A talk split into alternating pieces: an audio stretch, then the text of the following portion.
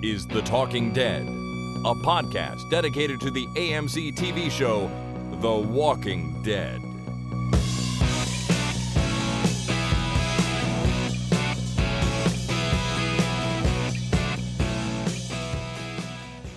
Hey there, everybody. My name is Chris, And that makes me Jason.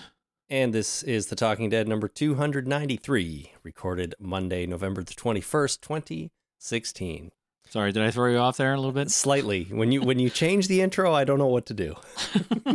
when you change the intro, it just makes me want to go home. I I had to think on my feet and think, "Uh oh, he said something different. What do I do now?" and then I realized I can just continue like normal. Yeah, just pretend I don't say anything because that's what a lot of people do anyway, really.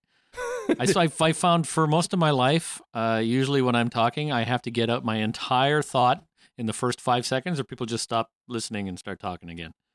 so if you can't get out what you're trying to say, it's just not worth it at all. Exactly. I've got five seconds to formulate my thought and get it out, or not even bother saying anything. All right. That's just in general conversation. With you and me on the internet, it's different because uh, I, I don't know. Uh, you find it easier to edit the show together when you pause when I talk. Maybe that makes a difference. It it does make it's important to for me to not talk when you're talking and vice versa, as much as possible. Right. So you listen to me for technical reasons. I listen to you to hear to anticipate the stoppage and then to jump in when uh, it's appropriate, Yeah. That sounds good too. just like that. See, Just like that said. Yeah, excellent. All right, what are we doing here? We're We- going to do something? we are going to do something. We are here to talk about season seven, episode five of The Walking Dead. Uh, but of course, the first thing we got to do before we start that is play an entry in our 20, no, not 2016, 2017. I'm going to call it the season seven record your favorite scene competition. Perfect. And this is a good one. It's a fun one, Jason. Here we go. Listen to this. Shite in your pants yet? Oh boy, do I get a feeling you're getting close. Gonna be Shite Pants City real soon. Which one of you pricks is the leader? You're Rick, right? I'm McNegan. And I didn't appreciate you killing my pals. Then when I sent my pals to kill your pals for killing my pals, you killed more of my pals. Nay cool. Nay fucking cool. You have no idea how no cool that shite is. But you're going to be up to date real soon. Oh yes, you're still going to regret pissing me off in a minute. Fuck yeah, you are. All right. Thank you so much Oh, to that was nice. Billy in Scotland for that one. Oh, Billy, I've got a document that I have to read for tomorrow morning. Can I send it to you and then you just do an audio recording and throw in fucking swears every now and again? Because that'd be great. That was fantastic. Of course, he put a little spin on that and uh, introduced McNegan. Yeah, McNegan. Awesome. That was really, really good. Thank you, Billy in Scotland, for that one. If you want to enter the competition, all you have to do is choose a scene from any season of The Walking Dead, one through seven, and record it into your phone, into your computer, into your home recording studio, whatever you might have, and then send us the file. Something like an MP3 is best, but uh, whatever you have will work. And then uh, at the end of the season, couple couple weeks after the season seven finishes, Jason and I are going to choose our favorite, and the our, the winner gets a big fancy prize pack. And you know, I can't really talk about it yet, but we had a listener uh, want to add something to the prize pack. So Oh, this cool. listener is going to send it in, and uh, once I, I don't want to say it until I actually receive it, just in case you never know. But uh, so we're going to add something new to that prize pack to go along with the uh, Nick and Norman's uh, Queen parody, Queen album cover parody T-shirt that I have. So Is it, is it pajamas? Are they sending in pajamas? no, it's not pajamas. Hmm, That's too bad. But if anybody out there is making Walking Dead pajamas and wants to add that to the prize pack, talkingdeadpodcast at gmail.com. Send me a Yep. send me a note. I like it. Because uh, I know Jason would love to snuggle up into bed with his new son wearing some Walking Dead zombie pajamas. Mm, pajamas. it's good stuff. All right, let's move right along, Jason, into our recap of season seven, episode five. Go getters. Go getters, go getters, go getters. Go getters are people who go places and get stuff. So I'm thinking this episode is going to be about some people who go to some places and get some stuff. the logic is sound, Jason.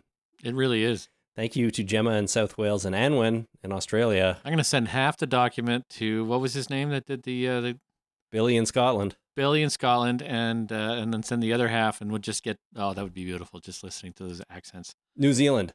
I think she's from New Zealand. And I'm not smart enough to recognize it by the accent.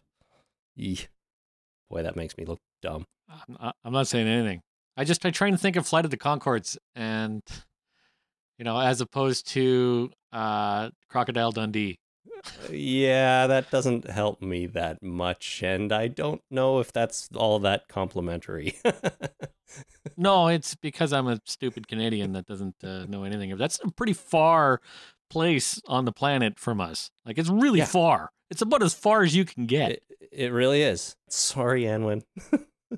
all right, let's get off this before we make ourselves look even more stupid and start the recap. So, Sure. Oh, look, something else funny happened, Jason. My first note here on the recap is Maggie wanking up at the hilltop.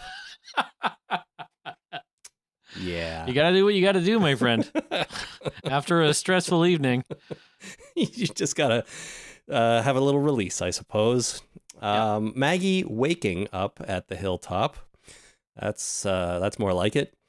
And Dr. Carson is there. Do you remember Dr. Carson? We haven't seen him in a while. I do remember Dr. Carson. So Dr. Carson is the uh, doctor, the medical professional at the hilltop, and he's there, and he explains to her that she's going to be okay. The source of her pain and discomfort down in her abdominal region is that she has something called placental abruption, and that means that the placenta has partially separated from her uterus. That sounds uncomfortable. Well, yeah, I mean, it's hard for you and me to imagine what that's like, probably. And actually, it's probably hard for a lot of people to imagine what that's like, but it doesn't sound good. Well, it's painful because after the, the child is born, the placenta the uh, separates from the uterus, right? And that part of the uterus that is there is referred to as the wound site. So uh, that's got to be painful. They- They call that the, I didn't know that, the wound site? Yeah, in our prenatal class, they called that the wound site. So the you, you know you deliver the placenta after the uh, after the child, and uh, what's left is a wound site on your uterus, and that's got to heal, and that's what it causes some of the bleeding and discomfort and nastiness. Wow. All right. Well, Maggie's got partially a partially separated uterus already, but he ensures her she's going to be okay, that the baby is alive, and they listen to the heart rate. And uh, he says that it should take she should take it easy for a few days and probably stay here at the hilltop for the duration of her pregnancy. Good plan. And he also right next to the doctor.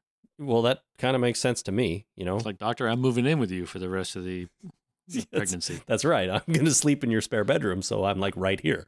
Yeah, I live with you now. All right. Um, now, he also says that it's possibly due to some trauma, and he refers to some bruising on her abdomen. So that's also not good. You don't want to be punched in the gut too many times when you're pregnant. Yeah, yeah, just once or twice, not too many times. Exactly. So that's good news. Maggie comes outside and finds Sasha waiting for her there. And they go to see two graves, one for Glenn and one for Abraham.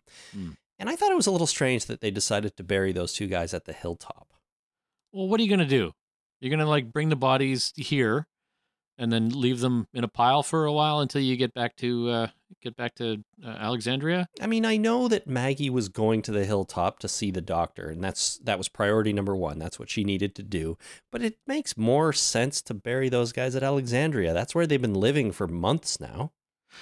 Okay, so okay, this is a good point. I think you're making a good point. So there's a group of people in this clearing where Glenn and Abraham were killed. We have two groups of people, one going back to Alexandria with a truck and a camper, and then we have uh, we have Sasha and Maggie going to the hilltop, Correct. and they make Sasha and Maggie take the bodies.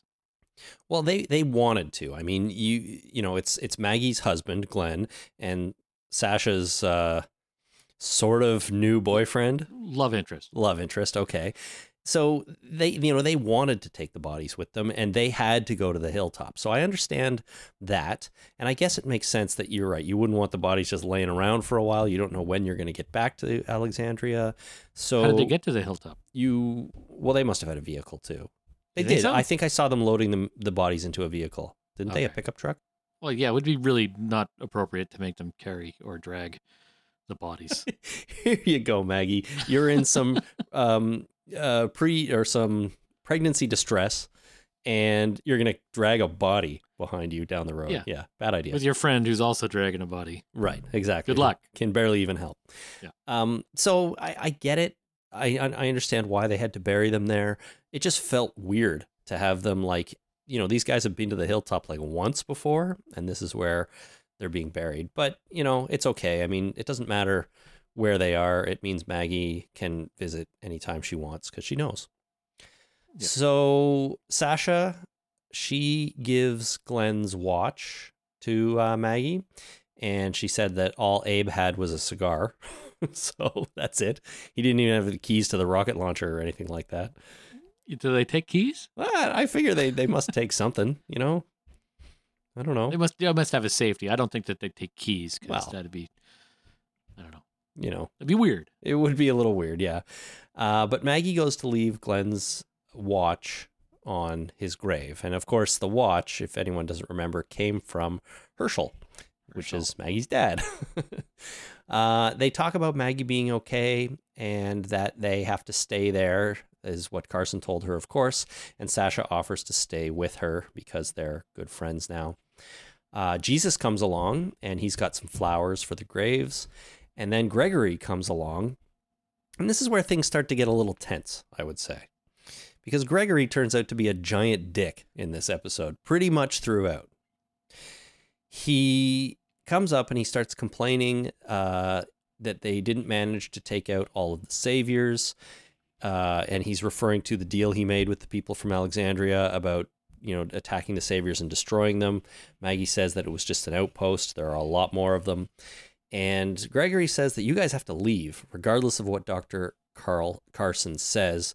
And it's because he's worried about if they are there, he can no longer deny any involvement with Alexandria in their plot against the Saviors. It's a good point. It's like it's not a. It's not an invalid point.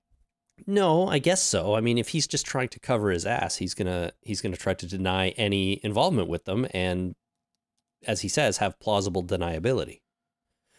Yeah. But it still makes him a dick.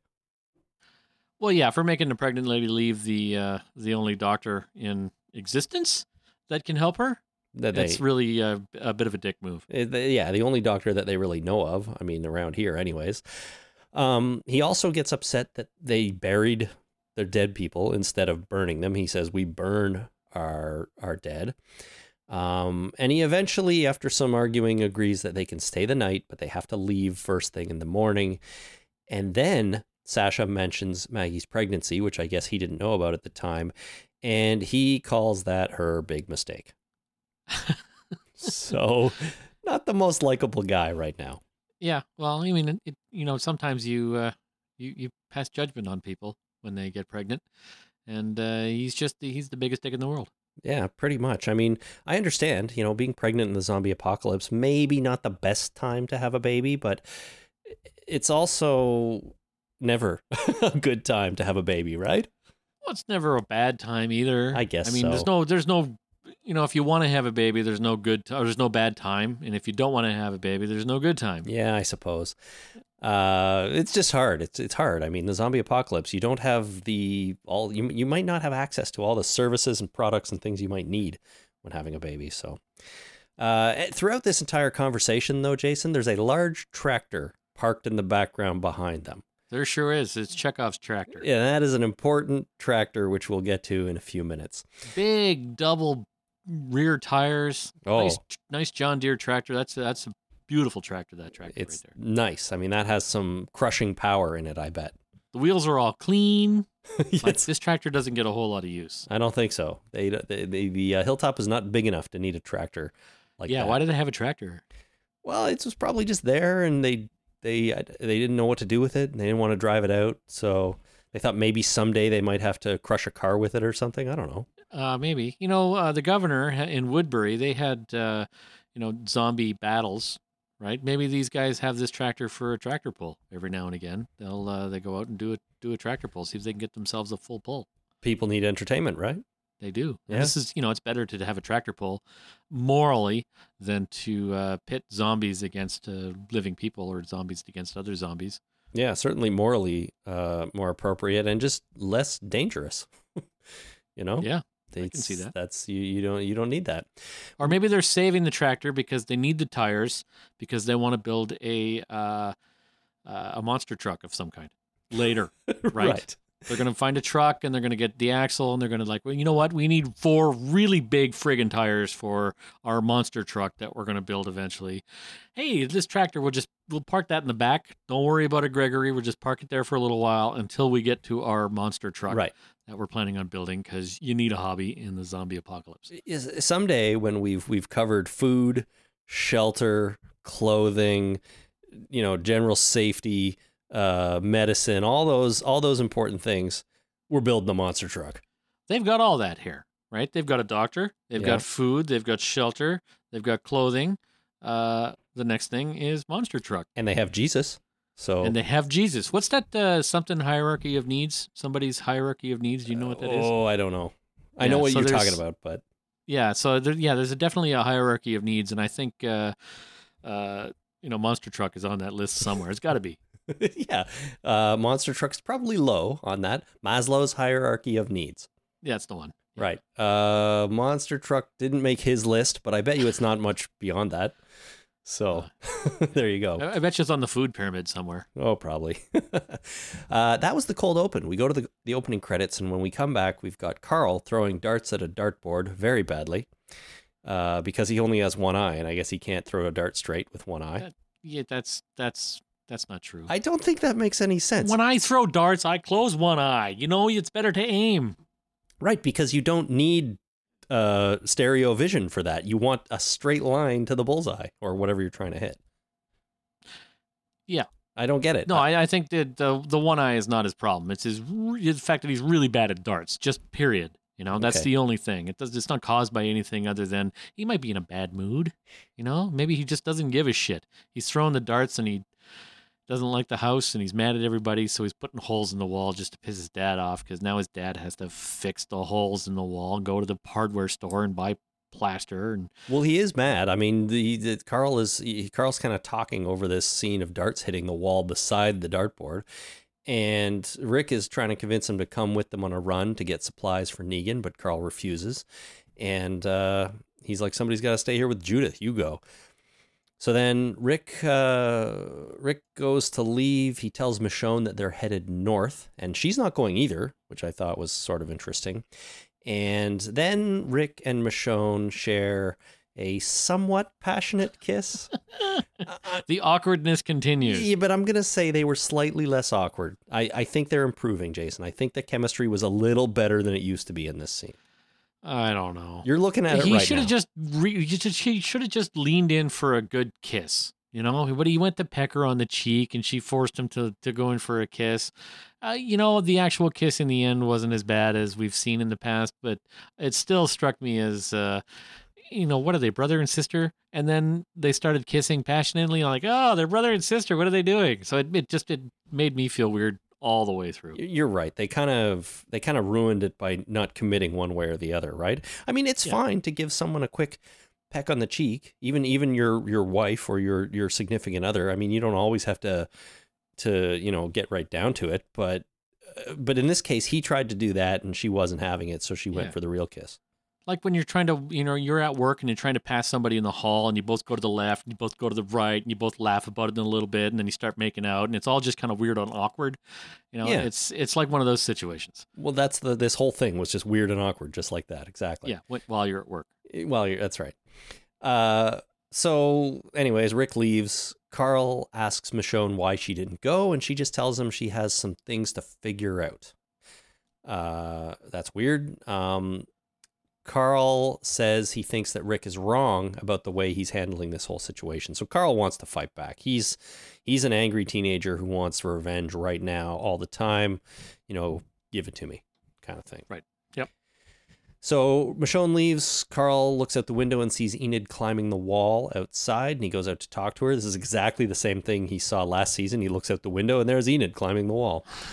yeah that's a Um, bad spot to climb the wall she should pick a better spot because well, you know, it's right outside Carl. Maybe she wanted attention. Maybe she's like, well, I better climb the wall right outside the window that Carl sees me from because, you know, I want Carl to pay attention to me. Yeah, I I could see that. I mean, there's there's something going on with these two. But Carl goes outside, and uh, he's surprised to learn that she's decided to walk to the hilltop to see Maggie. She's really feeling like she needs to see Maggie right now because she was there when Maggie first experienced the the abdominal problem, right? So I, She's worried. she's worried exactly um, now they kind of have an abstracty type conversation here about what happened in the forest and enid says that she's sorry carl had to see all that and carl says he's not and they leave it at that for now Right. um, we go over to uh, jesus and he's helping sasha get set up to sleep in one of the portables i call these portables but some people call them trailers uh, the reason I call them portables is because when I was in school and there were too many students and they needed to expand the size of the school, they'd put these things in the yard and there'd be some classrooms out in these things and they called them portables. My grade three was in a portable. Was I it? called them portables as well. All right. Well, maybe it- that's a Canadian thing or an Ontario thing. I don't know. But I know Well, some people call them trailers. You know, it, it depends. Is uh, uh, a portable uh, for me uh, implies classroom, where a trailer for me implies home.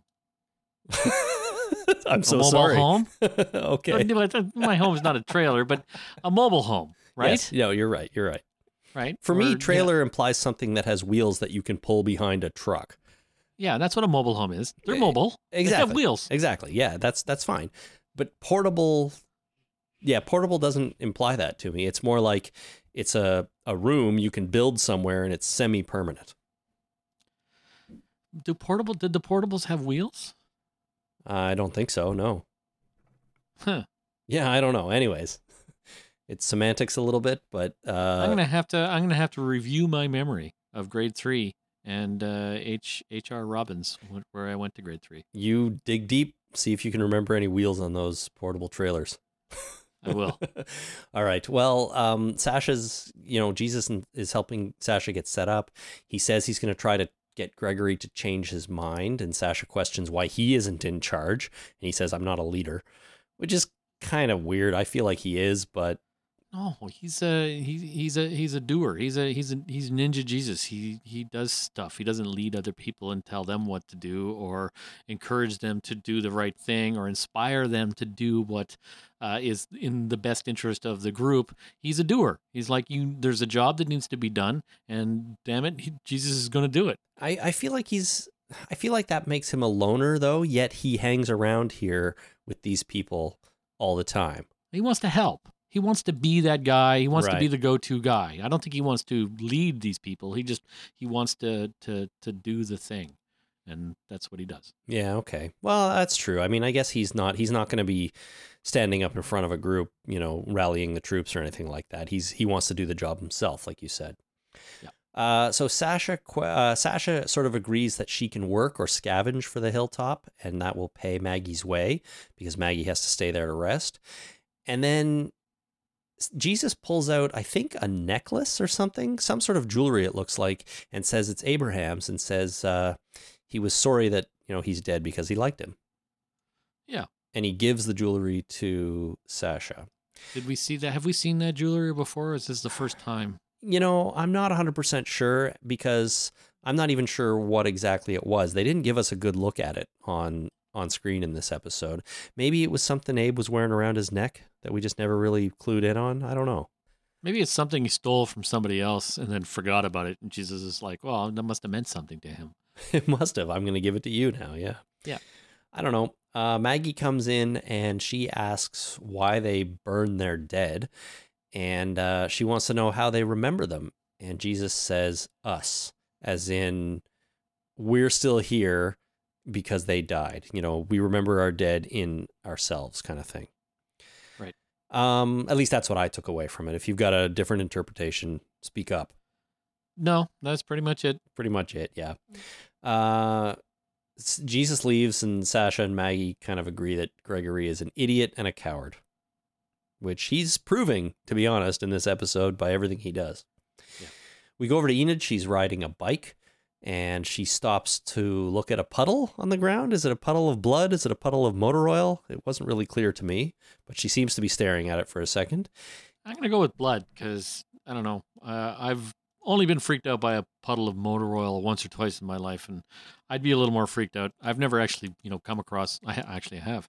Uh, I was pretty freaked out. I was walking up a subway when I first moved to Toronto, and uh, up the stairs out of the subway station, and the whole all the stairs were like covered in blood. Jeez. weird. There was like it was cordoned off, and there was like police and stuff around. So I don't know what happened, but there was blood all over the stairs, and it was like a week after I moved to Toronto from a small town, so it kind of freaked me out. Well, I think that Shit, I did forgot all about that till just now. I think I think that would, man. That's kind of scary. So you got there just too late to find out what happened. I have no idea what somebody probably fell down the stairs, is what I figured. Oh, probably, yeah. I once walked into a subway station and there was a guy sitting on one of the benches and his arm was bleeding and and he was just sitting there and blood was dripping off his arm, pooling on the ground between his legs. Yeah. And, so, Did you help him? no, because somebody was already helping him. Oh, okay, good. Uh, um, but that was yeah, that freaked me out a little bit. And then uh, this is totally out there, but um, uh, I used to know a guy who was from a small town somewhere, and he'd lived in the city for a while. And his parents came to visit him for the first time, and they decided to uh, take a walk across this big bridge in that we have here in Toronto. And um, this bridge used to be known for, sadly, people jumping off of it. Oh, you can see that bridge in uh, the first uh, Tomb Raider movie. No, not Tomb Raider. Um, Oh, yeah, uh, the zombie killing movie with Milla Jovovich, yeah, yeah. What's that called? the first Raccoon one. City. Toronto is Raccoon City. Resident Evil. Yeah, so Yeah, they f- uh, use the yeah. bridge in that movie. Um, anyways, so it's Christmas time. His parents are visiting for the first time. They go for this walk one Sunday morning. They're crossing the bridge to probably go get brunch or something. And his poor parents witness some dude wearing nothing but red Speedo jump off the bridge. So Aw, man. really, really a, a bummer and not funny. But, you know, talking about first experience in the big city, that was theirs. They put up uh, some big fencing to help uh, prevent people from jumping off that bridge. Yeah, you can't jump No. off it, anymore. or you got to try really hard to jump You- off it. yeah, now. you really got to mean it. Like you got to climb this wire. Like Yeah. it's really tough to, to to get around that shit. Now. Yeah. Okay, so back to Enid. She's riding a bike. She gets distracted by a puddle, and a walker approaches. Um, it's just one walker, as far as I can tell. Suddenly, out of nowhere, a car comes screaming up and runs over the walker. It gets up behind the car. The car backs up over it, smashes it into a wall. And lo and behold, it's Carl. Yay! She comes over the window. She says, What are you doing here? And Carl says, I just felt like a drive. Yeah. Why it's a nice not? day for a drive. It's beautiful out. beautiful day. I'm learning to drive. I might as well uh, smash a zombie while I'm at it. So there you Run go. into things and try and kill the undead. That's right. Why not? That's what cars Probably are for. Sunday. Go for a Sunday drive. There you go. Go back to the hilltop. It's nighttime. We are in the portable with Sasha and Maggie, and they're asleep. But suddenly, music starts playing. They jump up, look out the window, and outside they can see that the gate is open. There are fires burning all over the place, and there is a car right in the middle of the courtyard of the hilltop with loud music blaring out of it. And there are all kinds of walkers streaming in through this open gate. And the doors and windows are locked, so they're portable. Uh, that's right. The doors and windows are locked. They can't get out the door. That's strange. Um, so Sasha climbs out the top. Uh, what do you call that thing in a in a portable? They're in That- the, that's a hole, Chris. Nah, it's like a hatch. There's a hole in the roof. It's a hatch. It's a it's like a sunroof kind of or a vent. You see them in the, the roof of buses and stuff like that. Right. Escape hatch. An escape hatch. Well, there you go. So she climbs out the top and she jumps down to uh, try to go and turn the sound off or turn the music off from the car. And Maggie climbs up on top of the portable, and then Jesus is on uh, on the big building there. He slides down the pillar to go and help uh, help Sasha, and she gets to the car and she finds out that it's locked up tight. She can't get in to turn this off. So her and Jesus are fighting off walkers. And this is where Maggie, out of nowhere, goes and gets in that giant tractor and backs it up over the car, crushing it, destroying it, and therefore stopping the music. Yeah. So this car was uh, this Pacer was covered in. Wait a minute. uh, wait a minute. Was it a pacer or a gremlin? I think it was a gremlin. Oh man, It was the uh, I don't know from Cars. Is it a Gremlin? I think it's the uh, the I thought it Wayne's was a World Pacer. car.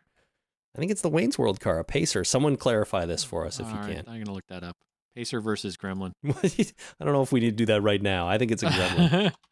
What's the deal with the car, though? What's the deal with the car? Oh, the, the car is covered in uh like all the windows are covered in mesh that's bolted like a metal mesh, like a Faraday cage that's bolted to the uh, to the frame of the car. Yep. So you can't and all the doors are locked and like welded shut so you can't get into this car. So obviously somebody brought this car in, turned on all the music and is preventing uh trying to prevent people from getting into the car to turn it off. Yeah, absolutely. This is a planted car. This is not a mistake or something Right. crazy like that. Um, now Maggie backs this giant trail uh, tractor over it. She also runs over a bunch of walkers, which was kind of cool. I thought to see them squish in between the double tires was Yeah, awesome. It's a gremlin. Sorry. Okay, well, see, You're right. I don't know from cars either, but somehow well, I, I know less from out. cars apparently. So good work, Chris. I guess. Thanks, man. And thank you, Internet, for clarifying. There you go. Um, now, while all this is happening, there's a shot of Gregory looking out his window, and all we see him do is back away from the window into the darkness of the house. So he's cowering inside his house, just hoping someone else is going to deal with this. I don't know. Maybe he was just thinking this is under control. Come can Go back to bed. No, I've done the same thing with my son. You know, I wake up and he's crying and he's got, uh, you know, a diaper full of crap and uh, he's probably really, really hungry. And my wife is carrying him into the other room. And I'm like, yeah, okay. I mean, it's like the apocalypse for him, right? He's hungry. He's woke up in the middle of the night and his diaper's full of crap. Uh, you know, it's like, okay, everything's under control. It's not that I'm cowering or afraid to try and care for my son. It's just, it's already under control. I'm not sure the analogy works because I'm pretty sure he looks out that window and is and is, is thinking to himself, "I'm not getting involved in this. This is not for me. I am gonna stay right here in the safety of this house." Or maybe he's comfy in his bed. And he's just like, you know what? That you know, I miss my I miss my duvet. yeah, I think that's a bit crazy. I think he's a dick, and I don't think he wants to help.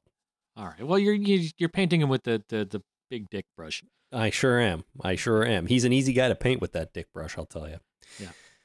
All right. So next scene is Enid and Carl walking down the road. Carl says, Daytime. Okay, it's important to to note here that it's daytime again. It is daytime. So that means that Carl and Enid somewhere spent the night together.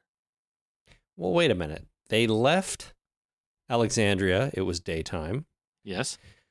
Uh, so daytime. I assume daytime. that time in this whole episode marches on in an even keel for all the characters. Like we're not jumping around in time here, right? No, all I could say is maybe Enid and Carl leave Alexandria the morning after the musical car attack. I don't think so. Because we, you know, we had daytime with Carl and Enid, and then we had nighttime with the zombie and the gremlin with the music, Mhm. and then we have daytime with Carl and Enid again. I'm just assuming that time is a con- is a consistent thing in this show. So somewhere Carl and Enid spent the night. Whether they slept in the car, they slept under a bush somewhere, they broke into somebody's house and slept on a mattress. I don't know. I'm just saying that it's daytime again. Okay. We didn't get anything about what happened that night with them. Fair enough. They spent right. the night together in the wilderness somewhere. Somewhere. All Eating right. squirrels, having a fire, telling scary stories. Sounds like the kind of sounds like the kind of things kids would do. yeah, eating teenagers? pudding. Eating pudding. Yeah. Big cans of pudding. you know, Carl's found another stash of big cans of pudding. Yeah, I guess so. He loves Enid's pudding. Well, uh, I'm not touching it. We're just going to move on. let's move on. So they're walking. It's daytime. And Carl says he watched Abe and Glenn being killed because he wanted to remember it so that when he gets the chance to kill Negan, he wouldn't have a choice. Right? He he he burned that image into his brain so that he he would truly hate Negan and therefore be able to kill him without thinking twice about it. Cool. And Enid says she'd kill him too, though. And she says this is because you do things for the ones you love. And Carl says it's not for them. Does he mean that, that it's for him? Like he just wants to feel better, so he needs his own revenge? Or is that too simplistic? I don't know. I'm not really sure exactly. Or, what, uh, or, or does he he mean it's for the it's for the survivors like it's for us remaining and this kind of parallels what jesus was saying right we we remember the people who are dead through us who have survived. And I think maybe that's what Carl is saying. You know, we don't need to get revenge for them; they're dead. The revenge is for us to feel better. Yeah. The killing the ne- killing the Negan. Killing Negan is better because we will feel better about it, and maybe be safer too if Negan's not around. not you know around. what they say when you're out for revenge, first dig two graves. Yeah, and they've done that already, right? Father Well, Gabe. no, one Gabe for yourself and one for the person you're getting revenge on. I know, I know, but I'm just saying there were two graves when Father Gabe took Negan in the episode last week. So Oh, that's right. And we now have an answer to uh, is Maggie hiding in the grave? Answer's no. She's not hiding in the grave. She's at the hilltop. I don't know if that was clear. I just wanted to make that absolutely clear to everybody that she's not in the grave. She's actually at the hilltop the whole time. I'm glad you're paying attention because that is absolutely true. Right. Um, so Who's taking care of Judith? Just Well, gonna throw that out there. yeah, yeah, Carl. Carl was supposed to take care of Judith, and uh, uh, Michonne packed a bag and left. So uh, did they just leave her? Jesus, I hope somebody's taking care of Judith. Yeah, you don't just put her in the crib and like leave a couple of bottles lying around, and an extra couple of diapers, and say good luck. I'll see you in a couple days. That's not going to work. No. So uh, anyway, Yeah, bad Carl. bad, bad, Carl. Well, uh, you know, maybe, um, maybe, uh, what's her name? Father Who- Gabriel. Yeah, Father Gabe. He's looked after Judith before, so Yeah. could be his job. Or um, the armory lady. Uh, why can't I remember her name? Anyways, maybe she's there helping out too. Yeah. Um, we go over to the hilltop, and Jesus insists that Maggie and Sasha are staying, but Gregory basically says he's in charge, so it's his decision, and uh, he tells them to leave again of course, because that's what he wants. Sasha offers to leave if Maggie can say, but Gregory's like, no deal. You both got to get out of here. And now he does something really creepy here. He kind of implies that he'd want to talk about this with Sasha one on one. Yes, he does, doesn't he? Is he is he saying what I think he's saying? I think it's meant for us to assume that that he's saying what he we think he's saying.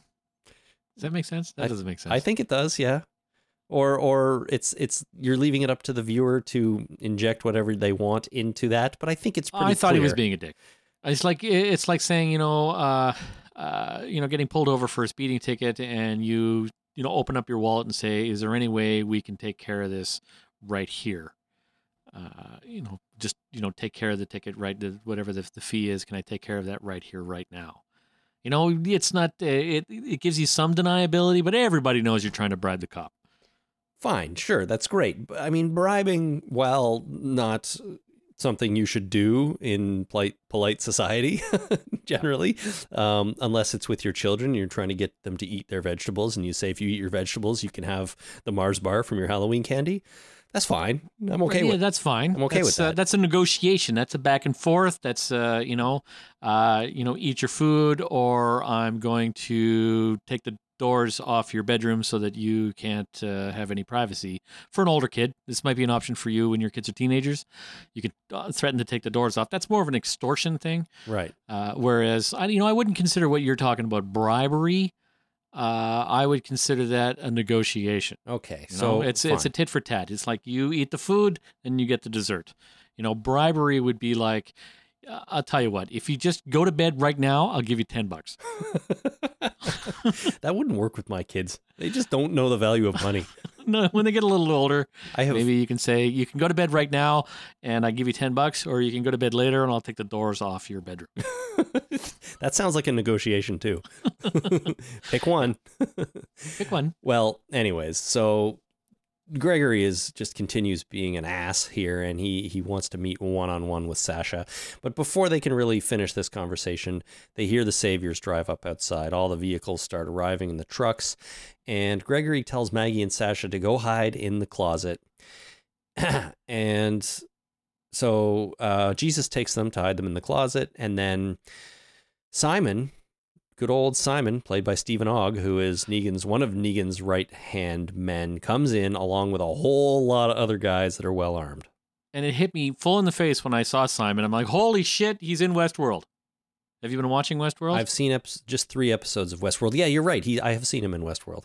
Yeah, it's a, it's a small part. Uh, he- I forget his name. Well, I don't know, but uh, Rebus, that's his name. He plays a cowboy. Uh, anyway, it just hit me full in the face. It was just like, oh yeah, he's in Westworld. I forgot about that. yeah, and of course he's uh, what's his name from Grand Theft Auto Five, right?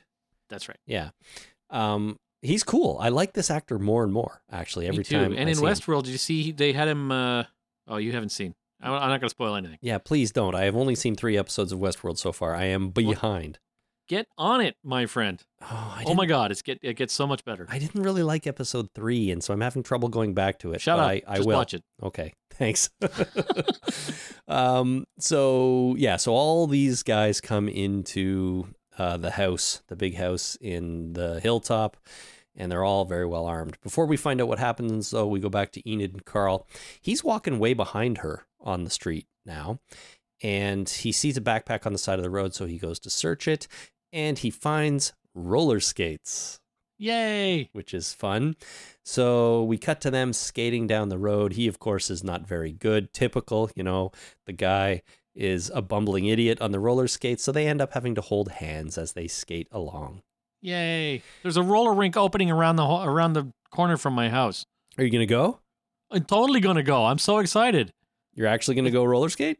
I'm actually going. I would rather go roller skating than ice skating. Roller skating is awesome. Ice skating sucks. Well, A, you're wrong, but uh, but not about roller skating not being awesome because I do think it's awesome, but ice skating is one of the most awesome things in the world. However, I'd I'd go roller skating. That'd be awesome. I've done that before, but it's been years. Uh, the only the only birthday party I ever had in my whole life, we went roller skating. You only had was- one birthday party in your whole life. What? You had such a sad childhood. Well, it was you know birthdays were always a private affair with my in my family, but uh, one year they threw me a party. It was great. I invited my friends. It was 1985, right around when roller skating was really really popular. And breakdancing, uh, man. Oh yeah, I, learned, I was breakdancing around that time as well. yeah. Anyway, uh, yeah, we went roller skating. It was awesome. I look forward to going roller skating a second time. okay. Well, have a birthday party this year, Jason, and invite us all roller skating for your birthday party. Sure, I'm going to talk to your wife about this. this is a good idea. Okay. Good. this is going to happen, everybody. and there's going to be pictures. Yes. and hopefully nobody gets hurt. So, um, back at the hilltop. So there's all these guys in there. They come in. Simon says they Simon says Simon says they need to talk. So him and Gregory go into his study, which is that nice room with rich mahogany paneling and a big painting on the wall, which uh, Simon is very interested in. It Yeah. seems like Oh, Steven Ogg is so awesome in this episode. he's I was gonna- fantastic. I was going to talk about that later, but right now, every word that comes out of his mouth is pure gold. I agree. I agree. I think he was really, really good in this episode. He was fun to watch. He he was behaving like Negan, but different enough that you can tell it's a different character, even though he is a Negan, right? So, Son of a bitch. What if he played Negan? Would you like him better? um, What if we switched it around and we had Steven Ogg as Negan and we had Jeffrey Dean Morgan as Simon? that is it's it's it's almost unimaginable at this point. I mean, I know we've only known these guys for a few episodes now, but I can't picture them. Uh, I can't picture Jeffrey Dean Morgan as anybody but Negan. But Steven so- Ogg did a good Steven job. Ogg is so charming in this role, and he's almost as evil. He doesn't kill anybody. Spoiler. Uh, but he's everything he says is, is pure gold. It's true. He does a really good job, but you have to try to imagine Steven Ogg delivering the Negan speech in the season finale of season six. I don't. And somewhere out there, there's a reality where these two actors have switched roles, and they're playing different, you know, each other's roles. And I want to go to that universe just to watch a couple episodes, That- and then come back to mine because I, you know, this universe is all right. yeah, this one's not too bad. I don't know. It's an interesting thought, though. I, I, it's hard to imagine it, and I'm not sure it would be better, but it would be entertaining to see. Yeah. Okay, so they go in the study and they're admiring the large painting. Gregory says he understands that last night was about you know them showing them who the who's boss. And uh, Simon congratulates Gregory on cleaning up the mess from last night on their own. Like he says, we were going to come in and help out, we didn't need to. You guys took care of it, which is great. And you did it from the comfort of your own bed. That's right. You Good never for you, Gregory. You never even stepped out on the porch. So nice one. Uh, Simon tells Gregory that some other people, you know, that crossed them are dead. And the essence of this whole conversation, I think, is just Simon being as intimidating as possible to Gregory. And again, just making sure they know who's boss, right? Negan is boss. You are not boss. We are taking half your stuff.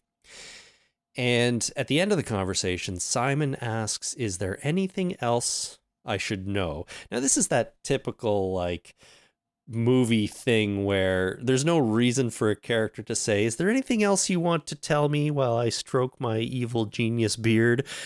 Uh, but they do it all the time because it's a easy way to like get a plot point revealed, right? Yeah, and it's an intimidation factor too, right? It's a, it's a way of getting somebody to admit to something before they get caught for something.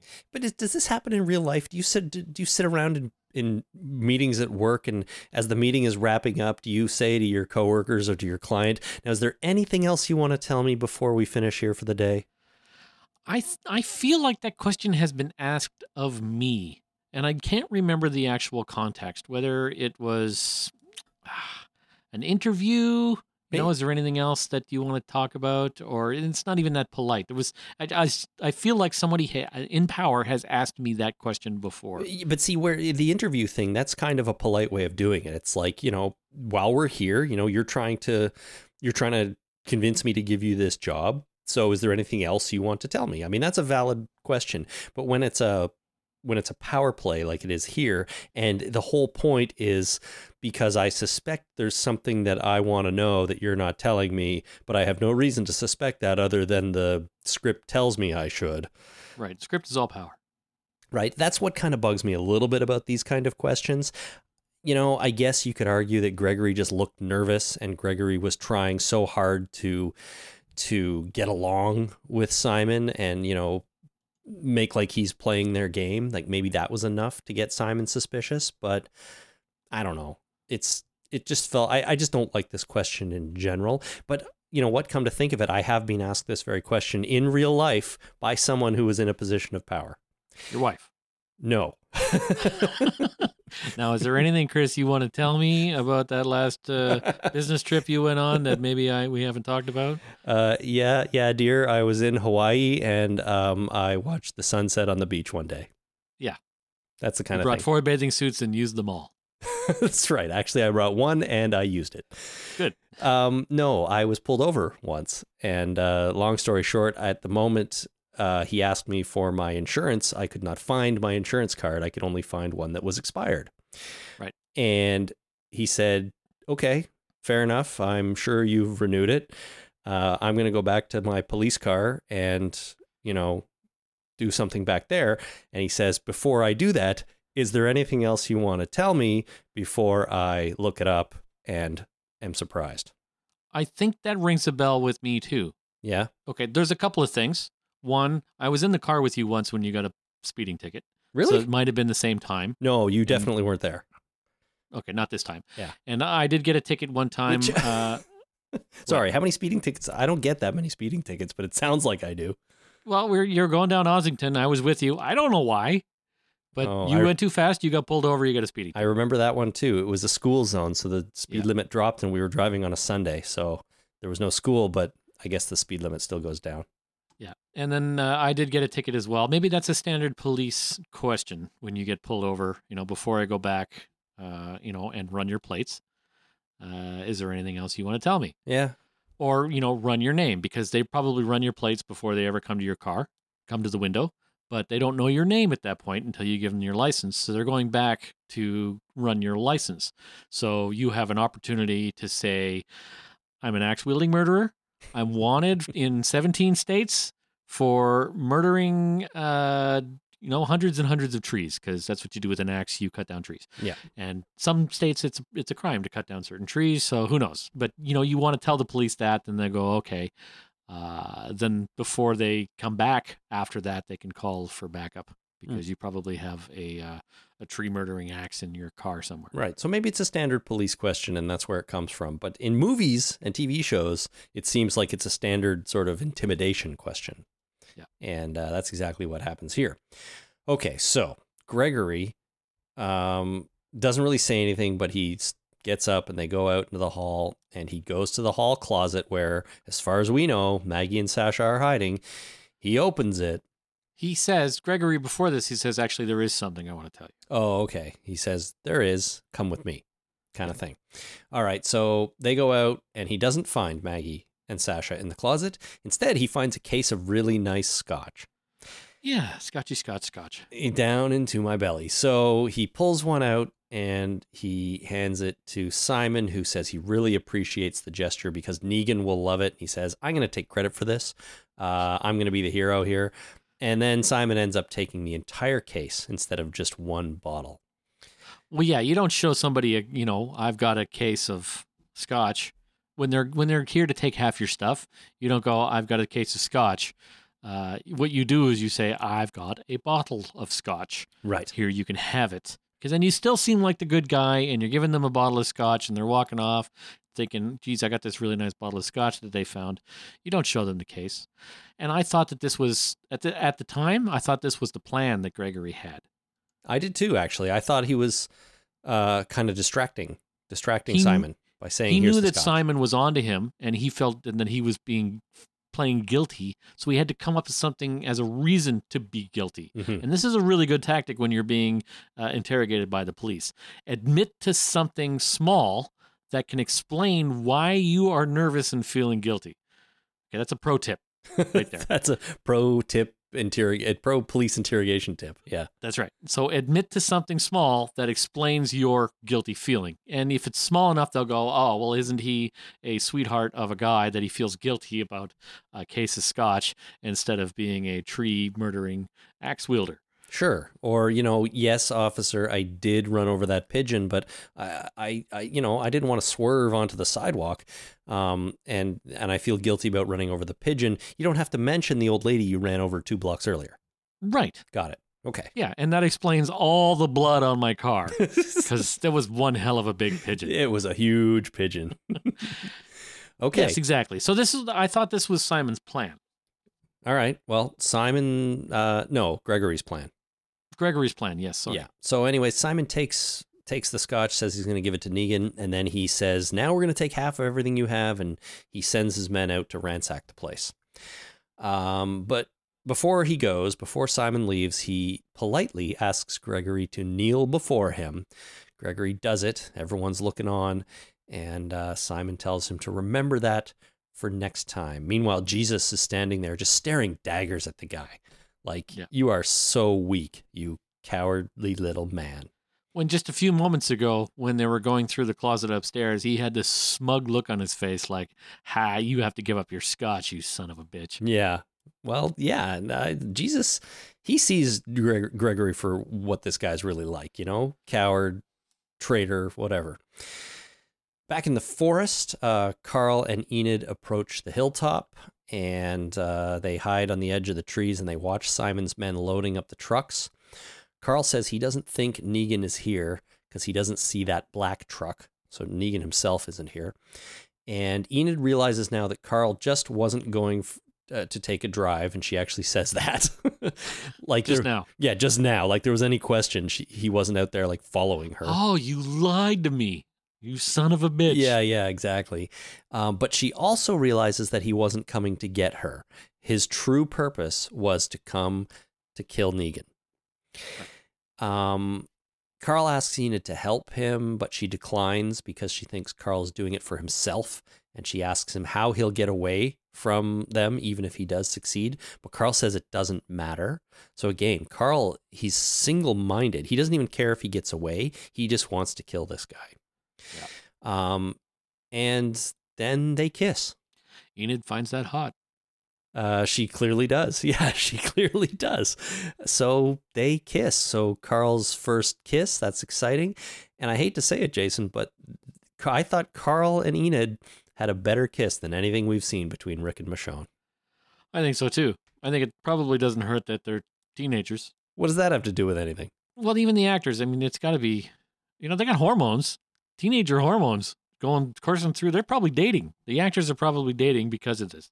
Well, I, I don't know. I uh, I didn't ask that of Chandler Riggs when I saw him at Walker Stalker Con, but Well, you didn't know about this episode. I didn't know about this episode. I'm not sure I would have asked him anyways. I might have asked him what it was like filming that scene, uh, and if it was uncomfortable for him, or if he was totally into it.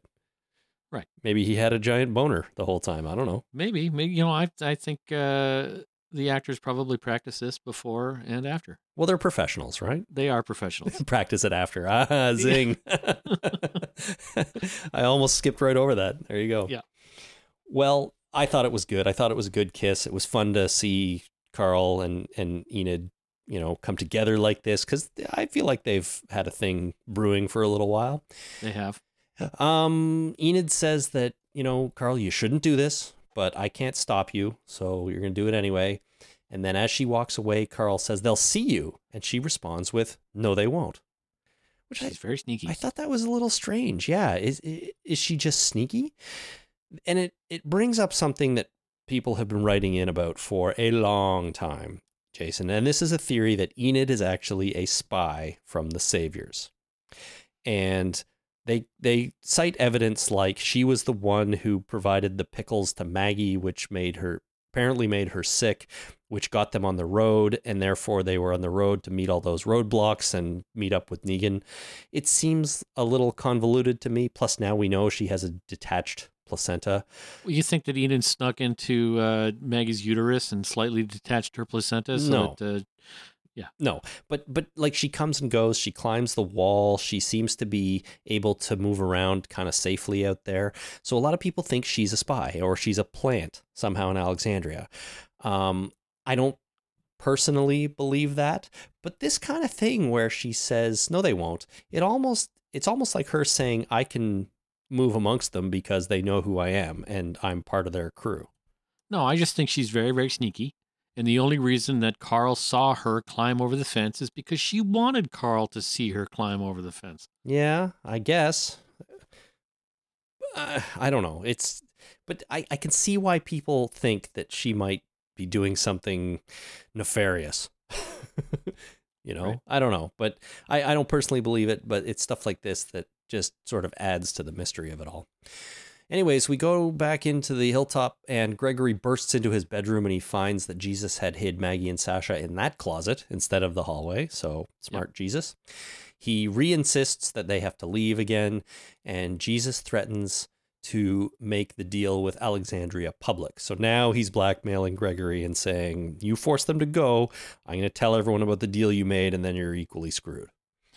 Right. So the plan uh, for Jesus was to hide uh, Maggie and Sasha in a different closet so that, because he knows he sees Gregory for who he is and he knew Gregory would cave. Mm-hmm.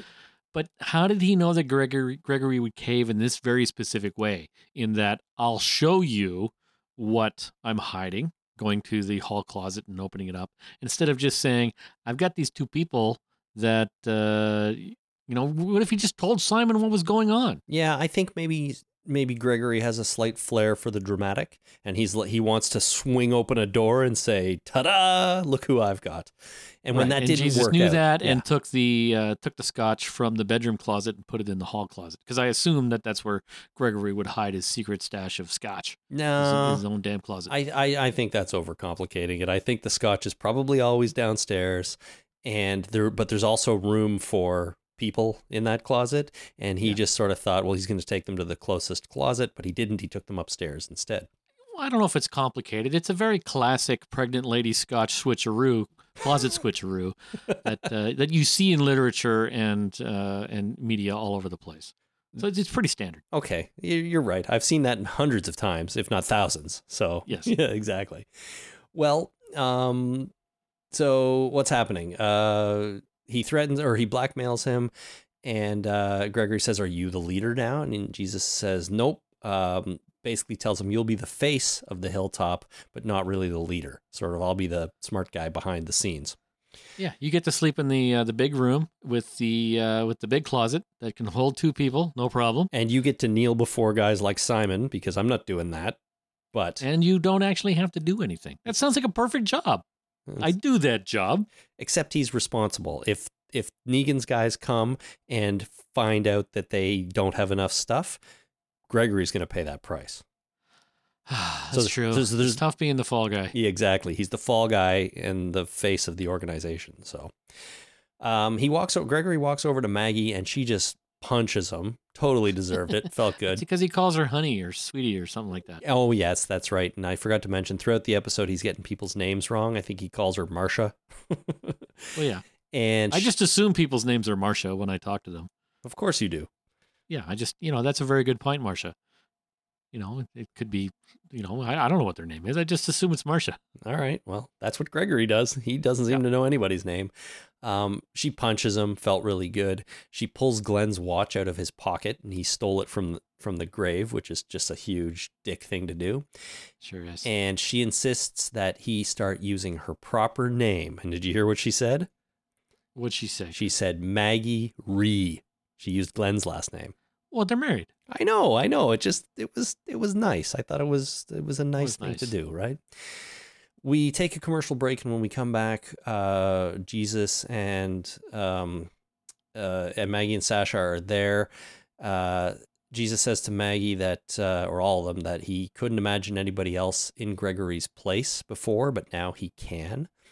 Maggie leaves to go back to the trailer. She calls it a trailer, so now we have to call it a trailer. It's a trailer. Yep. And Sasha asks Jesus if he can find out where Negan lives. And being Jesus, he says, Of course I can. That's the kind of thing I can do. You're damn right. That's exactly what we, you and me, Chris, wanted Jesus to do. That's right. That's right. He's got to find out where he lives. And Maggie or uh, Sasha asks him to just keep this plan between them, not even tell Maggie. I thought it was a little. He was a little willing. Like he was. Uh, he was. He was obviously really easy to convince to do this. Well, that's because he already wanted to do it. Right? He just needed someone to tell and him? And he's he's the right guy to do it. It's right up his alley. It's uh yeah, it's it's like somebody asking me to, uh, you know, would you do me a huge favor? And later on tonight, would you just you know watch TV? could you could you do that for me? It's like, oh man, okay, you're asking a lot, but I'll do it. I think I can I'll just- handle that. I can I can handle that. I'll do that. All right. Well, so I guess he already wanted to do it. Outside, Maggie goes back to the graves and she finds Enid there. So Enid did manage to sneak in. She's very sneaky. She is. And Enid asks if Maggie's okay. And Maggie says, I'm not, but I will be, which is nice to hear. Mhm. That night, Maggie and Enid are having dinner. They talk about Wait, wait, wait. We got to go back. There's green balloons on on Glenn's grave. there are green balloons. So those are the balloons that Enid had got to keep in the last episode. Yeah, that's what she wanted. She wanted the green balloons. Like, why the hell does she want green balloons? Well, now we know why she wanted green balloons. Right. Okay. They're important to her. She brings them. She puts them on the grave. Um, so back to the dinner scene. They're talking and uh, they're talking about what happened. I guess the night before. And Maggie says that she's actually done this to a car before. so She, she's done this before, and Enid says, run over somebody? Yeah, and she's like, no, no, no, run over a car with a tractor. She says there was a boy when she's a teenager, and she ran over his Camaro. Nice. So With what? I, a tractor? I guess another big tractor. Yeah, that's. Awesome. I have I, never. I really, uh, oh, go ahead. I've never run over anything with a tractor, and she's done it twice. Oh, I drove a tractor once. It was such a lot of fun. Really? I've never driven a tractor. Oh, it was it was like a tractor from the '60s. Like it was this tiny little tractor. My friend had, uh, uh, his parents had a farm, just this little farm, uh, and they had this little tractor, and we just went there for the weekend one time and gassed up the tractor and just drove it around for the, whole weekend. It was fucking awesome. Sounds pretty fun, man. Did you? But did you run over any cars? No, we didn't get to run over any cars. It wasn't the tractor was not nearly big enough to run over a car. I mean, we probably have a hard time running over a bike. All right. Well, Maggie's done it twice, man. So she's killed two cars with a big tractor. At this, And she knows how to drive a tractor too, because they're not easy to drive. no, but Like she's you can't just run, go into one of those uh, John Deere's that she was driving and just like turn the key and put the hammer down and go. Like she knew what she was doing. she's a farm girl, man. She knows what she's doing. Damn right. So Sasha comes in. Uh, Enid says that she came by herself to help. She doesn't say anything about Carl. They talk about um, marking the graves with the green balloons, and uh, Maggie then gives the watch, Glenn's watch, formerly Hershel's watch, to Enid. And she uses Jesus's line from earlier about not needing anything to remember them by because we have us. That was kind of the theme of this episode, I think. You know, we remember people because we're still here we want revenge because we're still here, things like that. Um, and then they join hands and say grace before they eat. So we see the saviors moving out. Sasha is sharpening her knife and smoking Abe's cigar, which is uh, awesome. And as one of the the savior's trucks drives away, Jesus runs up behind it and jumps in the back. So he's stowing away to go and find out where the saviors live. But there's somebody else in there too. It's Carl. It's Carl. So they jump in the only truck that doesn't actually have a gate that closes That's right. because it's just got the uh, the plastic strips like you have for a walk-in cooler that you don't want all the cold air to get out of. Yep. Uh, so it just has the plastic plastic strips that, and then when they took the scotch and just the big this box of valuable, valuable, delicious, you know, delightful scotch, they just throw it in the back of the truck. They're all going to be driving on dirt roads. Things are going to be jumping around. That everything in that truck is going to fall out the back. It does kind of seem like it, but that's the Negan truck. Simon took takes the scotch and tells his crony to put this in the Negan truck. So th- this is where all the stuff that is directly for Negan goes, I think. So they don't have to sort it later. Okay. I guess. it's- I, I assumed everything was for Negan, and then Negan would get to choose what Negan actually wants. But this is the Negan truck. I just I assumed they were all the Negan truck. Well, I, I guess so. Negan. You think the other trucks are going someplace else? We need to start replacing words with the word Negan like the Smurfs do. You That's know? Negan awesome. no, like uh, I'm gonna go. Oh, what? Are the, yeah, the Smurfs just insert Smurf into everything, right? I'm gonna go Smurf my Smurf up. That's right. I'm gonna go. that works. Or uh, if they they don't go cut down a tree, they go Smurf down a tree. You know, We're gonna Smurf the Smurf out of that friggin' Smurf or that. Smurfing. Yes, frig. I think we can use the word Negan though, like that. So we'll try that later. And that's it. That's the episode. So Carl and and uh, Jesus are stowed away on their way to Negan's compound. I, They're gonna get found. What's gonna happen when they get to the compound? well, Somebody's gonna go around to the back of the truck and start pulling shit out, and eventually they're gonna say, "Hey, there are two dudes here that I don't remember loading in the back of this truck." and we need to shoot you now. Yeah. Right. And I recognize Jesus, and I recognize this one-eyed kid from before. Yep. I, uh, you know, how do you, you guys know each other? That's weird. Well, yeah, not only that, but like, uh, what are you doing in the back of our truck? Like, it doesn't, this whole plan makes no sense to me. You know, if you're going to, if, especially for Jesus, like Negan, I mean, uh, Carl is a dumb kid. Like, if he wants to go there, he's going to jump in the back of the truck. And Carl kind of knows that Negan doesn't really want to kill him. He's threatened to a couple of times. Even when Carl took a shot at the, one of his guys, Negan didn't kill him. I think Carl can kind of get by by saying, by thinking, I'll get in this truck, I'll drive there. Even if they find me, they're not going to kill me. Maybe they'll imprison me, whatever, but at least I'll be close and I might have a chance to kill him. Jesus should be smarter than this. If he wants to find out where they're going, he needs to like follow them from a distance. Why couldn't he do that? Well, there was a lot of shots from above, right? Like we saw when they were loading the uh, the scotch onto the truck. The first shot was from above, the guy picking up the box of scotch and moving it over. Right. And all the trucks when they were leaving was a shot from above. I thought for sure Jesus would be on the roof of one of those trucks. Just lying think down. that- just lying down. I think that would have been awesome. Yeah, but that's the same problem. Like he then he arrives on the roof of a truck. What's he going to do when he gets there? Uh, nothing. Wait for them to turn the lights off at night, and then they gets he gets off the roof of the truck. Nobody's going to look on the roof of the truck. I suppose that makes a little bit more sense. Maybe the plan is to like jump out the back as they get near and then they can hide nearby or something and sneak in. I don't know. How do they know what's near? Yeah, I, it doesn't. They're in the back of a truck. All they see is what's behind them. They're going to be like, "Oh shit, we just passed through a gate." Yeah. Now what? Yeah, Nothing. Hide underneath the grapes. I don't know. get under those grapes quick. And and you're right. And what if another truck ends up driving behind them? They don't have any chance to jump out then. Yeah. Okay. So that's another point. Is the truck without a gate? You put that in front in case something falls off, because then somebody's going to see it and go, "Holy shit! Something fell fell off that truck. We should not bring that truck anymore because it doesn't have a friggin' gate." Yeah, no, nothing about this makes sense at all. It's it just feels I don't I don't even like it because Jesus shouldn't be acting so stupid. Jesus needs to have a better plan to follow them there. A dumber plan would have been crawling under the truck and strapping yourself using belts to the sh- the shaft. the axle, one of the axles, or Yeah. the drive shaft. It would have been dumber. So there are dumber plans for sure, but this is pretty close to the bottom. People have done that and died. Like they strapped themselves to the bottom of the truck in order to find the uh, the clank that goes when you get up to 100 kilometers an hour, and uh, they died. They, he that guy won a Darwin Award. Well, he well deserved, I would say. Yeah, that would have been a dumber idea.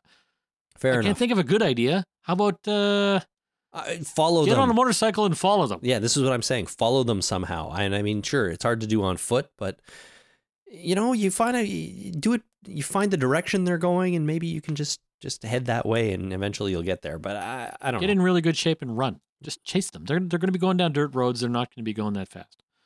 Yeah, no, I, I feel like I feel like there's other options here that you know they didn't need to jump in the back of this truck. Didn't make much sense. Yeah. Okay, and that's it. That's the end of the episode. So um, there you have it. I wouldn't say this was one of my favorite episodes, but I didn't totally dislike it. It was nice to see Maggie again after a few without her. Uh, find out what's going on, and uh, it kind of solidifies the idea that she's just going to stay at the hilltop. And let's be honest, it seems pretty clear that if Gregory doesn't survive, and again, he's only the figurehead, I think Maggie is going to step into a leadership role here at the hilltop. Yeah. That way, she can be the figurehead that Jesus is puppeteering around and get killed when the uh, saviors show up. I don't think that's going to happen. I think she'll be an actual leader, Oh. and Jesus will be her actual right hand, like top advisor kind of deal, Right. And- sitting on the right hand of Maggie. and guy who can get things done when shit needs to get done. Yeah. So there you go. Did you? What did you think of this episode? I, I kind of liked it. Yeah. I think that's probably because of Simon. Oh, so I, good. I like I enjoyed that so much that I just kind of dismissed Gregory as being a dick and uh, the whole Jesus snuck in the back of my truck uh, issue. Uh, it was only like minor infractions that uh, that I can think of, but I really enjoyed the Simon thing, so it way makes up for it. So I, I like this episode. You're, you're absolutely right. Steven Ogg was amazing. I want to see more of him um, doing his thing. He needs his own show. Oh like not, yeah, you know, I like him on The Walking Dead. He's in, an, uh, I I think he's doing a fantastic job. I liked him in uh, Grand Theft Auto.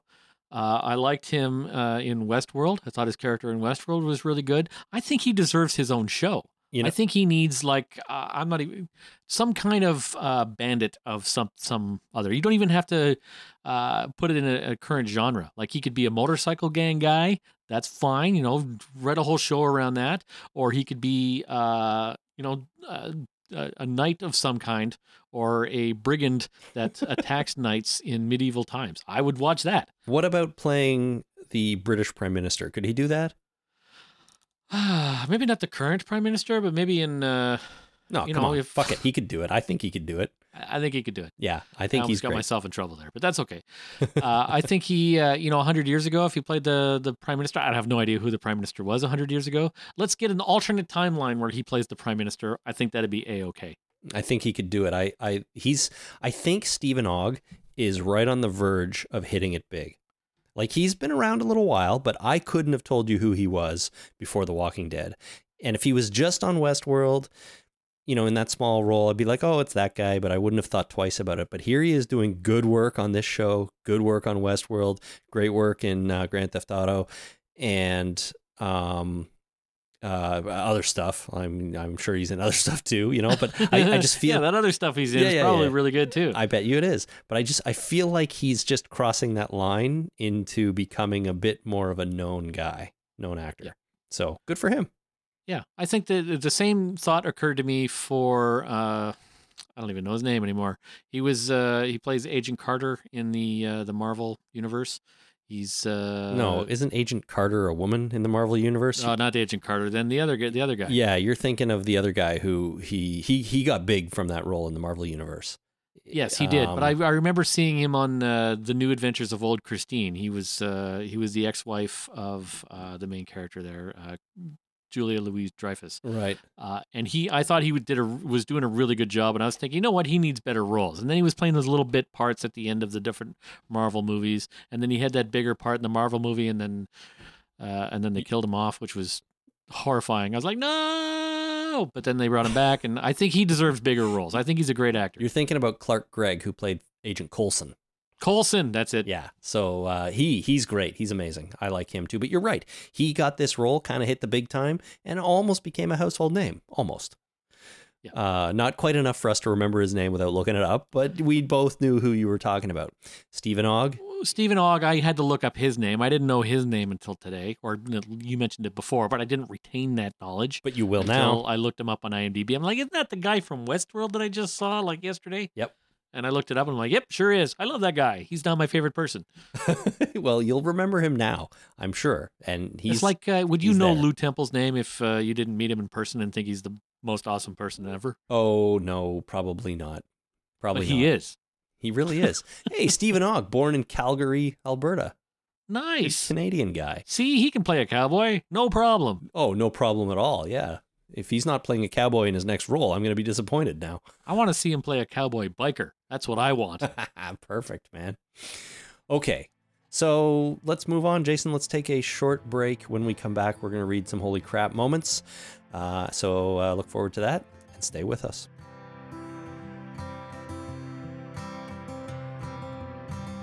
Well, I know it gets harder every single day.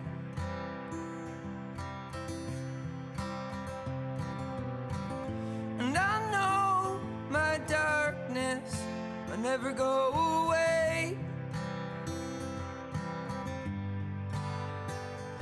But it's hard when you're living and you don't feel much and you're down and you're hoping that things are gonna change. Oh, we're heading down. We all know if we're lost, then we'll find a way.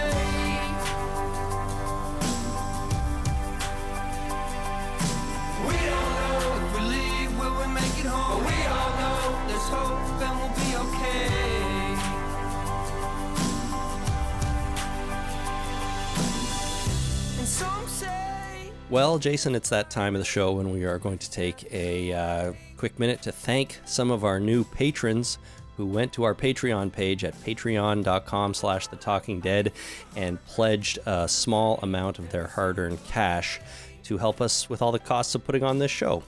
Super. Yeah, it's very, very super. So, our first one here is Lisa K from Queensland, Australia, who pledged at the $10 level, which is absolutely fantastic. Thank you so much, Lisa.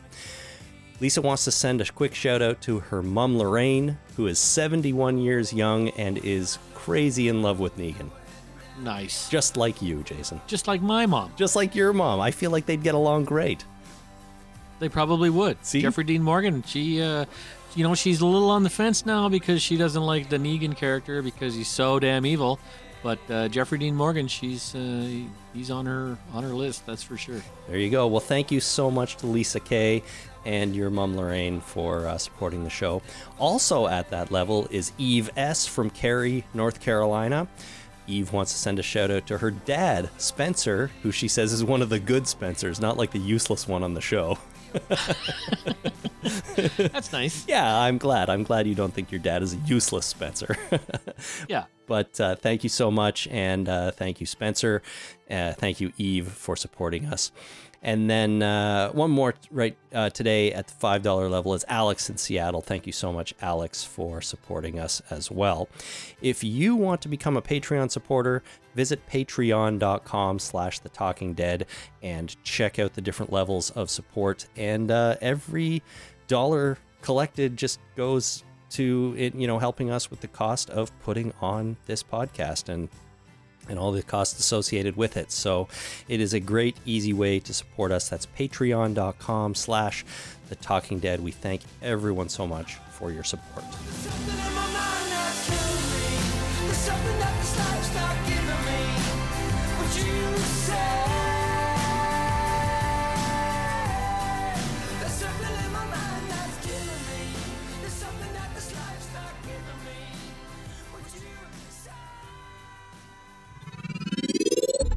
Holy crap. Did you see that? I don't know, Jason. Holy crap, did you see that?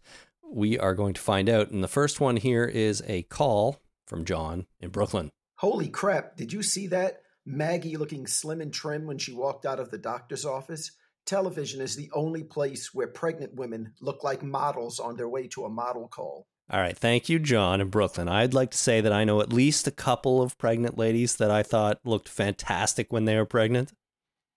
Well, I would I would agree, but they don't look super skinny No. necessarily. But you know, I've seen some skinny pregnant ladies. Yeah, but but here's the thing. This the question that John raises here is just how far along in this pregnancy pregnancy is Maggie and um Eh, because there isn't really a great indicator of that on the show. I feel like we've known she's been pregnant for a long time, but not a lot of time has passed therefore she's not showing at all.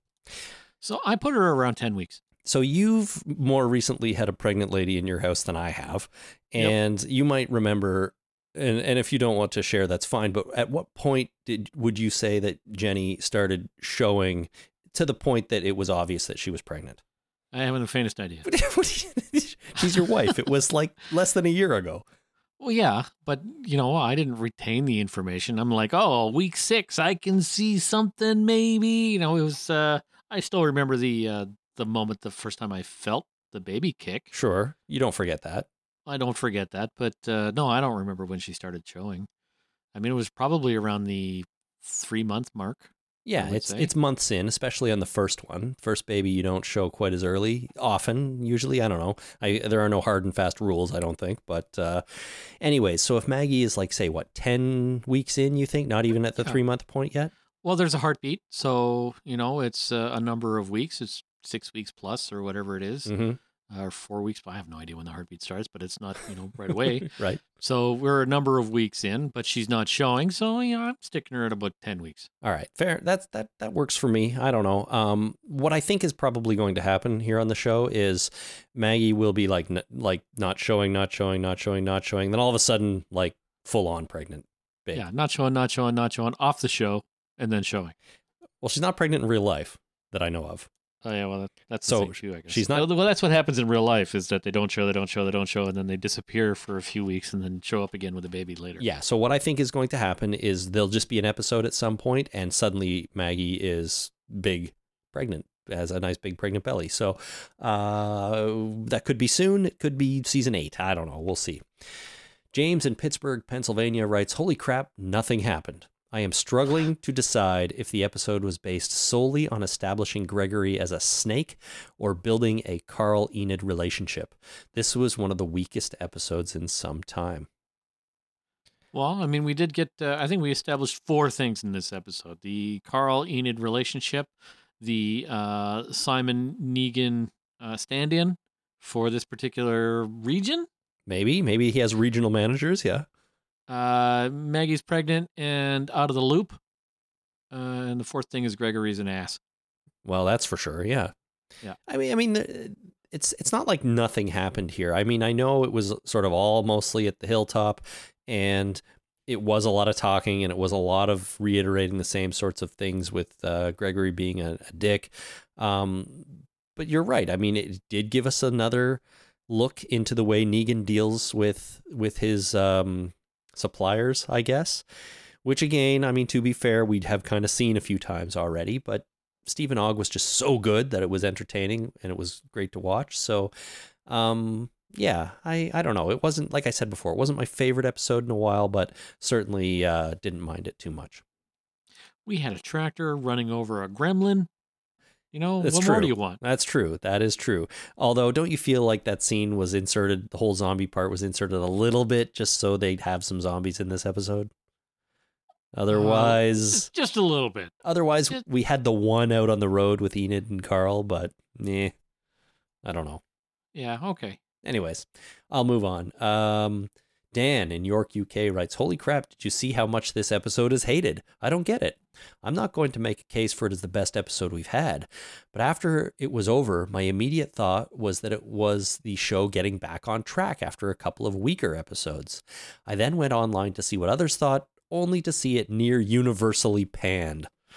So I didn't really get that feeling too much, but then I didn't go and uh, read the Walking Dead subreddit after watching this one, which can be an okay idea, but is sometimes not a very good idea. Um, but you know, I if we take Dan's word for it, no one really liked this episode very much. So I did. There you go. I'll stand up for it. I liked it. Good for you. You liked it. Uh, Ralph in Brooklyn writes, Holy crap, Maggie doesn't have any pictures of Glenn and now gave Enid the only object she could have given her child as a memory of its father. Hershel's Hershel's watch, of course. How about life? hey, how about you, you know, giving him life or her life? There is that. That's true. George in Byron Bay, Australia. Holy crap, did you see how brilliant Steven Ogg was this episode? His character of Simon is so entertaining and interesting. I think I'm more excited to see Simon than I am Negan. Well, damn right. You are on I board. agree. Yeah, there you go. I want I want him to have his own show. I want Simon. I want this to be the Simon show. Let's just replace Rick with Simon and have let's you know the adventures of Simon and the gang. that sounds like a show right there. That's the spinoff. You can even use that name if you want. Perfect. Walking Dead people. Walking Dead. The Adventures of Simon and the Gang. and the gang. You need the gang, right? Yeah, yeah. Very good. A friend of the show, Adam in Texas, writes Holy crap, Glenn and Abe are buried at the hilltop. So, what is buried in Alexandria? I'm guessing lots of guns and a faked inventory. So those those graves at Alexandria. Now that we know Maggie's not hiding in one, is it safe to assume, Jason, that they're just empty, or is there something else there? I don't know. Father Gabriel is a slippery guy. I think he's uh, he's got a lot of layers to him now. So maybe instead of just uh, burying nothing and saying that it's Maggie, maybe he buried a stack of guns and said it's Maggie. Maybe. I mean, it's got me thinking about it now. It's I'm sort of curious uh, if there might be something else in there than just dirt. I don't know. We'll find out. Um, next up is Sean on the internet writes, "Holy crap! Rick went in for the friend zone kiss, and Michonne said, "Fuck that shit," and wanted a real kiss. I don't. I still don't see any heat between those two actors, but they seem to be trying. They're brother and sister. I think I it's going to be revealed that uh, the reason that they're so awkward together as a couple is that they end up uh, turning out to be long lost brother and sister. it's they've got to explain it somehow because they are not getting it done in the romance department i'm afraid. Uh chris in newcastle england writes holy crap did you see that? A bicycle in the zombie apocalypse. They do exist. Yes, they do. i think so i think so. Uh D- dilith from sri lanka i apologize if that is wrong Holy crap, did you see that? Carl found roller skates. Maybe this will be the interesting product they give to Negan. After all, a crazy maniac wielding a baseball bat is scary, but a crazy maniac wielding a baseball bat on roller skates is truly terrifying. You put anything on roller skates, it makes them better. and more terrifying. Yeah. So, You know, you have a monkey running around with a stick. That's kind of funny. But you put a monkey running around with a stick on roller skates. That's scary. you take a 45 year old man at his birthday party on, and that's hilarious. You put a right. 45 year old man at his birthday party on roller skates, Yes. it becomes an event to remember. as long as the Bee Gees are playing, because. I want to get my Saturday Night Fever on. Oh, I can we we so have to do this. I hope this really happens.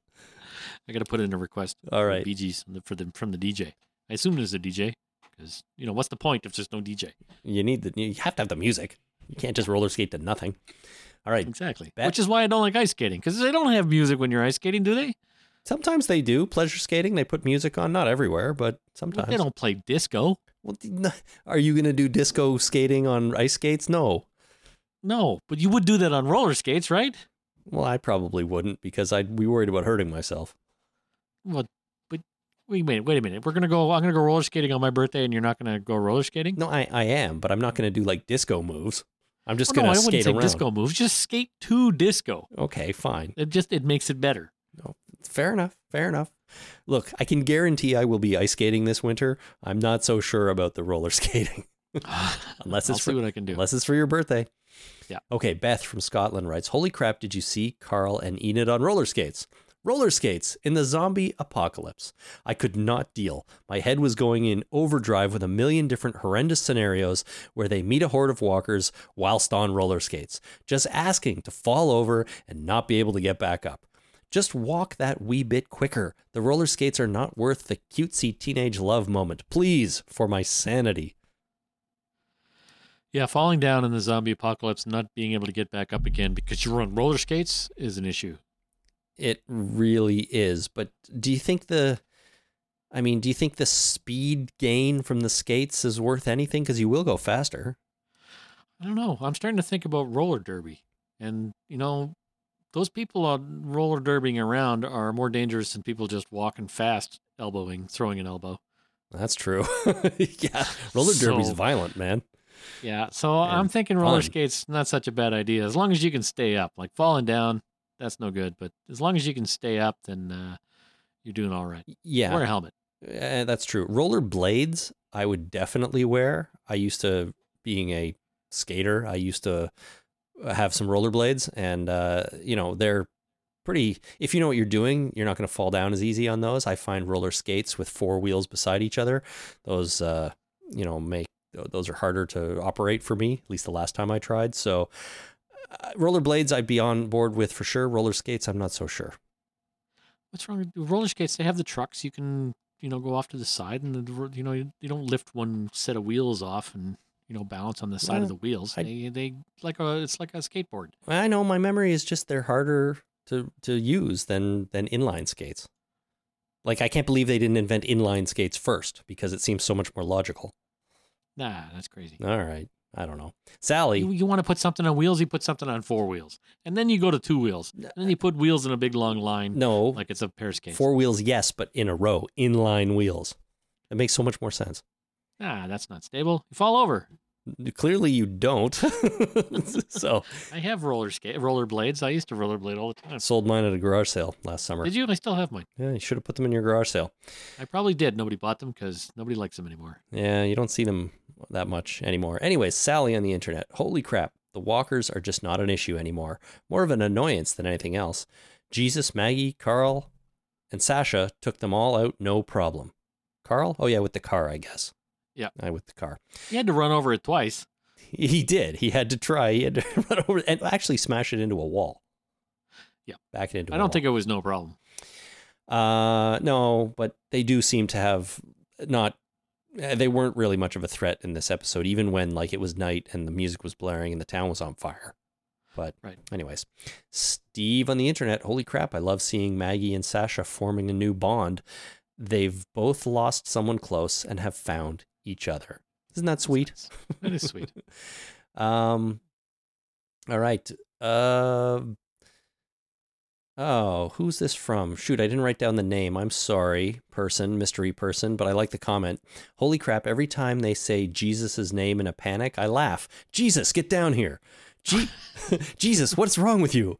I keep hoping someone at some point will say, Christ, what's wrong with you? And he says, Actually, that's not my name. It's more of a title and not a name. That's right. uh, sorry, mystery person who sent that in. Uh, Victor in, let's see, Brazil. Goiânia, Brazil. I'm sure I'm getting that wrong. Victor writes, Holy crap, is it just me? Or does Gregory remind you of another TV character with the same name? Dr. Gregory House. What a jerk. I liked Gregory House much more than I like this guy. I never watched House, so I, I don't get the connection, but. Uh, I watched the whole series run twice. that's your problem. You have well, you used to have too much time to watch TV. Well, it's it's one of those things you can put on in the background Mm-hmm. because I like TV shows that uh, for background viewing, uh, they have to have three criteria. One, I have to be not that interested in them. Two, they have to be primarily talkies where they don't actually do anything, and they definitely item number three cannot have car chases because if they have car chases, then I'm out. So I need you know put something on in the background that I don't really have to pay attention to. That's mostly just people yakking about whatever. That's great. So House fit the bill. Okay. Well, I never watched House, but uh, Doctor House was a jerk, like uh, Hilltop Gregory is a jerk, Yes, Dr. House was an absolute uh, unmitigated jerk. but he got the job done. I bet. That's because that's that's uh, that's true. That's because he was uh, he was the diagnostician that uh, could diagnose any diagnosis. Perfect. That should have been on the poster. It probably was. Yeah. All right. And finally, here, uh, Roy on the internet. Um, holy crap! The smirk on Jesus' face when Gregory had to hand over his private whiskey stash. I'm not sure what crushed Gregory more: losing his stash, or that Simon used the word hate to describe his drink of choice. yeah, that was an unfortunate thing for Gregory. Simon says, I'm a gin man myself, which It's true. I'm okay with, but No, gin sucks. I- Actually, I, I, I don't really have a taste for scotch, uh, but I definitely don't like gin. okay. Well, I think we talked about that last week too, We did. or sometime recently.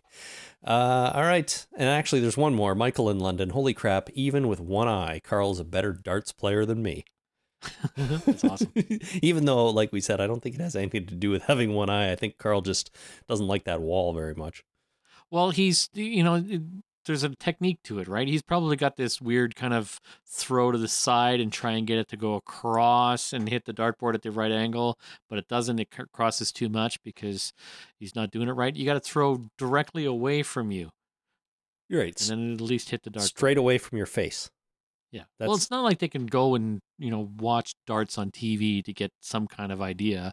Or maybe they don't have anybody uh, in Alexandria that uh, regularly plays darts.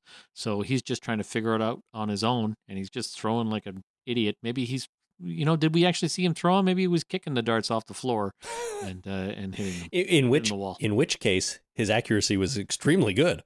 If he was doing it with his toes, he's doing a great job. He should keep practicing. He should. All right. That's going to do it. Thank you so much for everyone to everyone for writing in. And if you would like to get in contact uh, with us, you can do so by sending your email to talkingdeadpodcast at gmail.com.